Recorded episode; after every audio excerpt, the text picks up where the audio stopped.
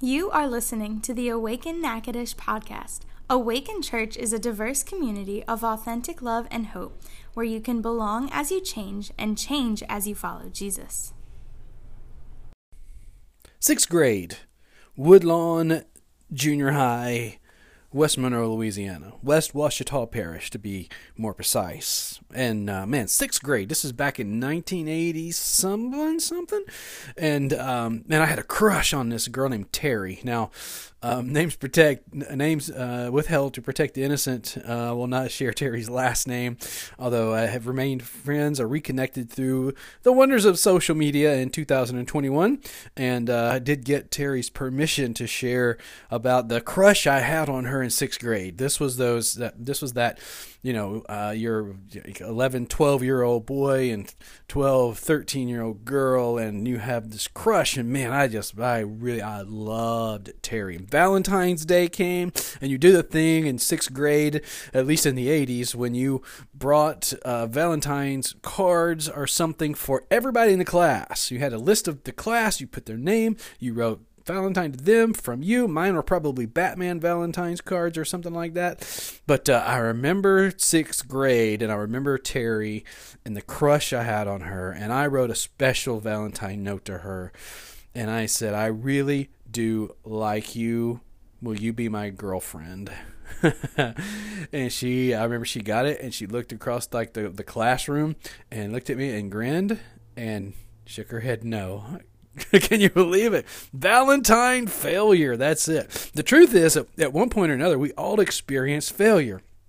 Think about yourself. What are some, uh, what are some ways we can respond to failure whenever failure happens. Well, today we're starting this short series that we're calling Denim, a life that fits. And, and, what happens is is that our failures leave a stain on our lives, or they can leave a stain on our lives, something that, that may or, or may not be easy to spot, just like stained denim. And I've got some stained denim, and I, I understand how it can be difficult, sometimes even impossible, to remove those stains. Now, we're going to look at how today there's like four areas of failure that might leave a stain stains. And I got this a number of years ago from a pastor named Troy Gramling, and uh, and so this is where I got this idea from. And so here are the four areas of failure that may leave us stained: relational failures, relational failure, marriage, a breakup, a divorce, and parenting, relationships, good friendships, and something goes sour. We can have we can be stained by relational failure. Number two is task failure like task failure. Like it, it, it didn't. I didn't do what I was supposed to do, or I couldn't do what I was supposed to do, and there was task failure. Number three is moral failure moral failure, like you like breaking a commitment and you feel stained from breaking that commitment, a stealing, lying. These are these are would be considered a moral areas where we make it may, we may experience moral failure and they can leave us stained. And number 4 is career failure. Like the success you hoped for hasn't happened yet. And maybe it never does. Maybe it's been delayed or maybe you look back and go, "Man, what a failure." Hmm. We can experience these. We walk around with our lives stained by failure, just like we may walk around in stained denim. Some stains are big and some are small, and some no one else can see but ourselves. And I want you to know this today. You may be stained, but you're not finished. Henry Ford said failure is the opportunity to begin again more intelligently. So, with that in mind, let's jump into the scriptures today. We're in, in, in uh, Psalm 51. Psalm 51. And I encourage you to grab a Bible and turn there if, uh, for our time together today. And here's like the backstory. And when you read the, the, the Bible, when you read scriptures, uh, when you read the Psalms or any place, if you can find out what the backstory is, it will so much help you to understand the context that it was written in. Because we, we misunderstand a lot of stuff in the Bible because we don't understand the context it was written in. Now, Psalm 51 was written by David, and David was the king of, of Israel. And David had experienced a great relational failure, task failure, moral failure, and career failure, all wrapped up in this one episode. You see, David was a king. And this story is found in, in 2 Samuel chapters 11 and 12 if you want to look it up. And, and, David is the king, and it's the time when kings go to war. That's the that's the time frame. That's the part of the narrative that we need to know. The only thing is David, who had been someone who was a, a leader, a general, who had led troops into battle, and now he's the king. And instead of leading the troops to war, he sends them out to war. So he has a, a, task failure right off the bat because he's not doing what it is he's supposed to do in the context of his culture. Instead, he's up one day on on this this this rooftop area of the castle uh, of the palace, and he looks out and he sees this beautiful woman taking a bath. Now, in this culture, in this day, you you if you were on uh, you were on a level above, you could easily see around you, and being the king, you probably have the highest vantage point to see everything, and could easily see the place where this woman, whose name is Bathsheba, was taking a bath. He calls his assistant and he says, Go find out who that is. He comes back and says, Hey, King David, um, her name is Bathsheba. She is the wife of your friend Uriah. Now Uriah is he's he's a uh, uh, he's he's out to war. Okay, he's he's off to war. He's he's one of the soldiers. He's out there, and David says, "I want her. Bring her to me." I guess it's good to be the king, right? So so she comes, they have this affair because who is she to deny the king what the king wants? And this is again culturally in in our day in our age this this story is like, wow, this is so horrific. Culturally, this is kind of what happened back in thousands of years ago when this story this this narrative comes from. So that, so this is again the backstory of Psalm 51. We're going to read in just a minute. So David and she have an affair. She ends up getting pregnant. So he calls, "Hey, get Uriah back here. Get get him back off of the uh, off the front lines, uh, and have him come back." His in his mind, he's thinking if he will come home and sleep with his wife, then everybody just assume the baby's his, and, and I'll be I'll, I'll, be off the hook. Now the only thing is, he came home, but he refused to go in and stay with his wife. He said, "How could I come home and enjoy the pleasures of with my wife when my brothers are out there on the battlefield? I will sleep on the steps of the palace until it's time for me to go back." So David sent him back with a sealed note, sealed note to the general. The gen- to the general, it said, "Put Uriah on the front line. When the heavy, when the when the battle gets the heaviest, when it's the hottest part of the battle, pull everybody back except him." In other words, he said, "Murder him." Basically, and he does. This happens, and the word comes back. And so, after this time of mourning comes, David then, playing the hero, that's in quotes, he calls for, hey, let me bring Bathsheba in and become my wife, along with his other wives, by the way. Uh, uh come and be my wife because she was the wife of my dear friend Uriah. So she comes in, the baby's, uh, the baby's coming and that's kind of the story. We'll we'll talk a little bit more as we go because that's that's the backdrop. Now Psalm 51 is is after the fact because this uh, prophet Nathan had come to David and he had said uh, he told him the story. He's like, "Hey, there was this guy who had who had plenty of sheep. He had all the sheep you could think of, but his neighbors were coming to visit, or his friend was coming to visit. So he went to his neighbor and, and took his neighbor's only sheep and and had it uh, uh slaughtered for for a feast for them." And David said, you know, he said, "Oh, who is this? Bring me that man. I will, I will have him. Uh, uh I'll, I'll take care of this." And Nathan said, It's a proverb, and you are the man. In other words, he's reflecting. He says, Hey, I know, and God, God knows, and I know what you did with Uriah and with Bathsheba. And so, out of that, this is the context that David wrote Psalm 51. Out of that situation, out of being confronted by Nathan the prophet, David writes, Have mercy on me, O God because of your unfailing love, because of your great compassion, blot out the stain of my sins. Wash me clean from my guilt. Purify me from my sin, for I recognize my rebellion. It haunts me day and night. Against you and you alone have I sinned. I have not done what is evil. Have I not done what is evil in your sight? You will you will be proved right in what you say and your judgment against me is just. For I was born a sinner, yes, from the moment my mother conceived me. But your desire, you desire honesty from the womb, teaching me wisdom even there. Purify me from my sins, and I will be clean. Wash me, and I will be whiter than snow. Oh, give me back the joy of uh, my joy again. For you have broken me. Now let me rejoice. Don't don't keep looking at my sins. Remove the stain of my guilt. Create in me a clean heart, O God. Renew a loyal spirit within me. Do not banish me from your presence, and don't take your Holy Spirit from me. Restore to me the joy of your salvation, and make me willing to obey you. And I will teach your ways to rebels, and they will return to you. Now, we'll stop there and just kind of take it from there. Here's our big idea. You may be stained by failure, but don't give up. Jesus does amazing things with our failure.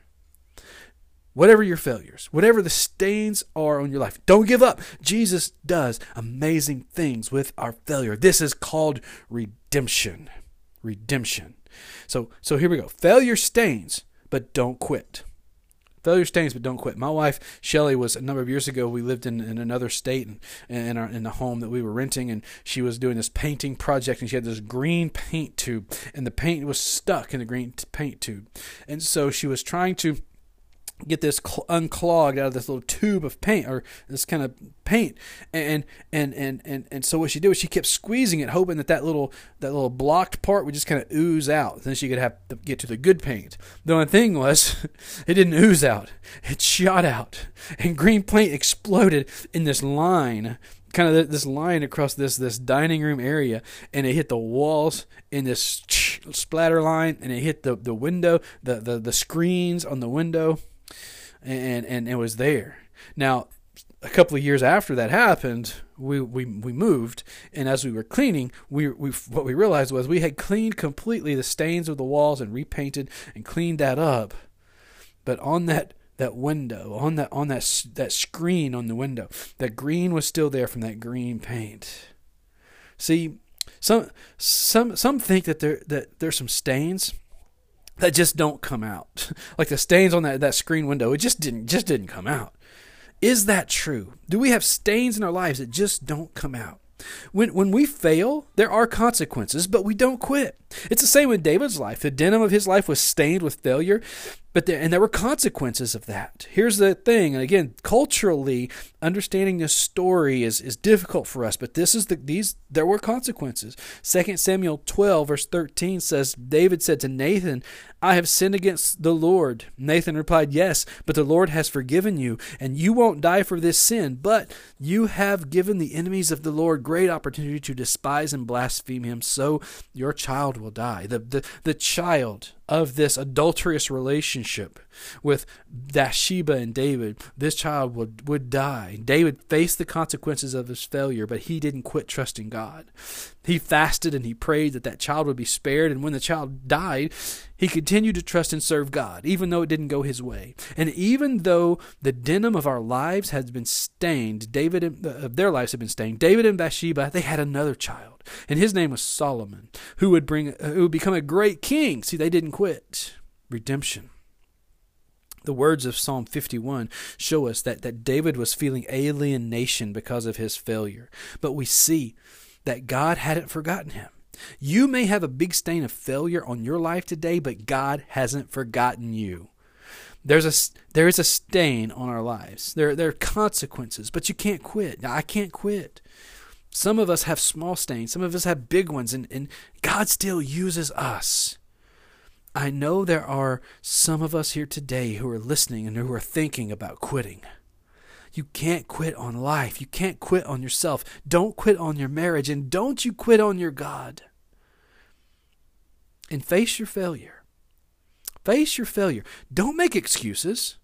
You know, I was uh, looked up some, some of these uh, claim uh, actual quotes from insurance claim forms and these these are uh, you know when you can you can Google this and find this. Um, the actual quotes from insurance claim forms. So uh, when we say don't make excuses, here's an example of going the other way. Here's here's one. Coming home, I drove into the wrong house and collided with a tree I don't have. Another one is my car was legally parked as it backed into the other vehicle. Okay. How about this one? An invisible car came out of nowhere, struck my car, and vanished. Imagine that on your on your insurance claim form. Here we go. Uh, uh, in my attempt to kill a fly, I drove into the telephone pole. Now, if it's a wasp or something like that, I could I could see, but that's crazy. One more, one more, one more. The pedestrian had no idea which direction to run, so I ran over him. I'm thinking, well, that's fair.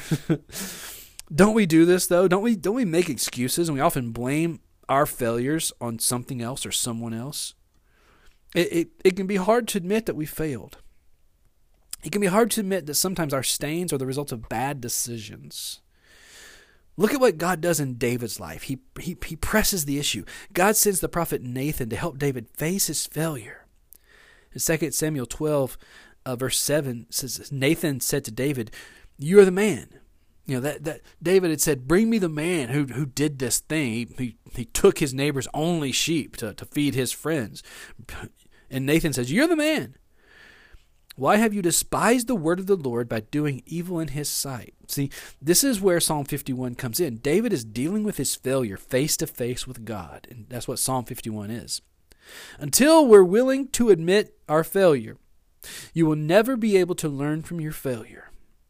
Sure, sure the actions of others may may get some stains on the denim of our lives, but but but but but we have to be willing to admit our own part, like where we have failed in something.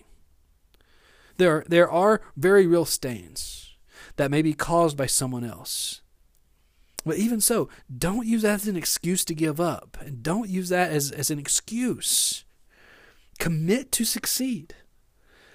Commit yourself to succeed. Think about some famous failures Albert Einstein, Michael Jordan, who was cut from his high school uh, uh basketball team before he went on and became the goat of basketball. Walt Disney failed his. Steve Jobs failed his. Oprah Winfrey was was was told, you know, you can't. You're you're uh, you're not good enough to be on the news on, on the TV, and here she is. The Beatles they were cut. Queen was told Bohemian Rhapsody will never be played on the radio. All stained by failure, but don't but they didn't quit. They faced their failures and they committed to succeed. What is necessary for you to succeed? the question to ask yourself is Am I committed to make it happen? We, we do this all the time. We'll start a diet, okay? We're, we're in February. We probably are uh, started this year with a diet of some kind, and now we've it's already a month in, and we have uh, already gotten gotten away from that. But uh, but we do that, right? We'll do things like you know we start a diet, then we'll go down here to Johnny's Pizza to get some salad. I'm just going for a salad. Now, if you're going to succeed at your diet, you don't go to Johnny's Pizza for a salad. And we do this all the time. We do it in business, we do it in relationships, we do it with ourselves. We set ourselves up for failure because we don't commit to succeed.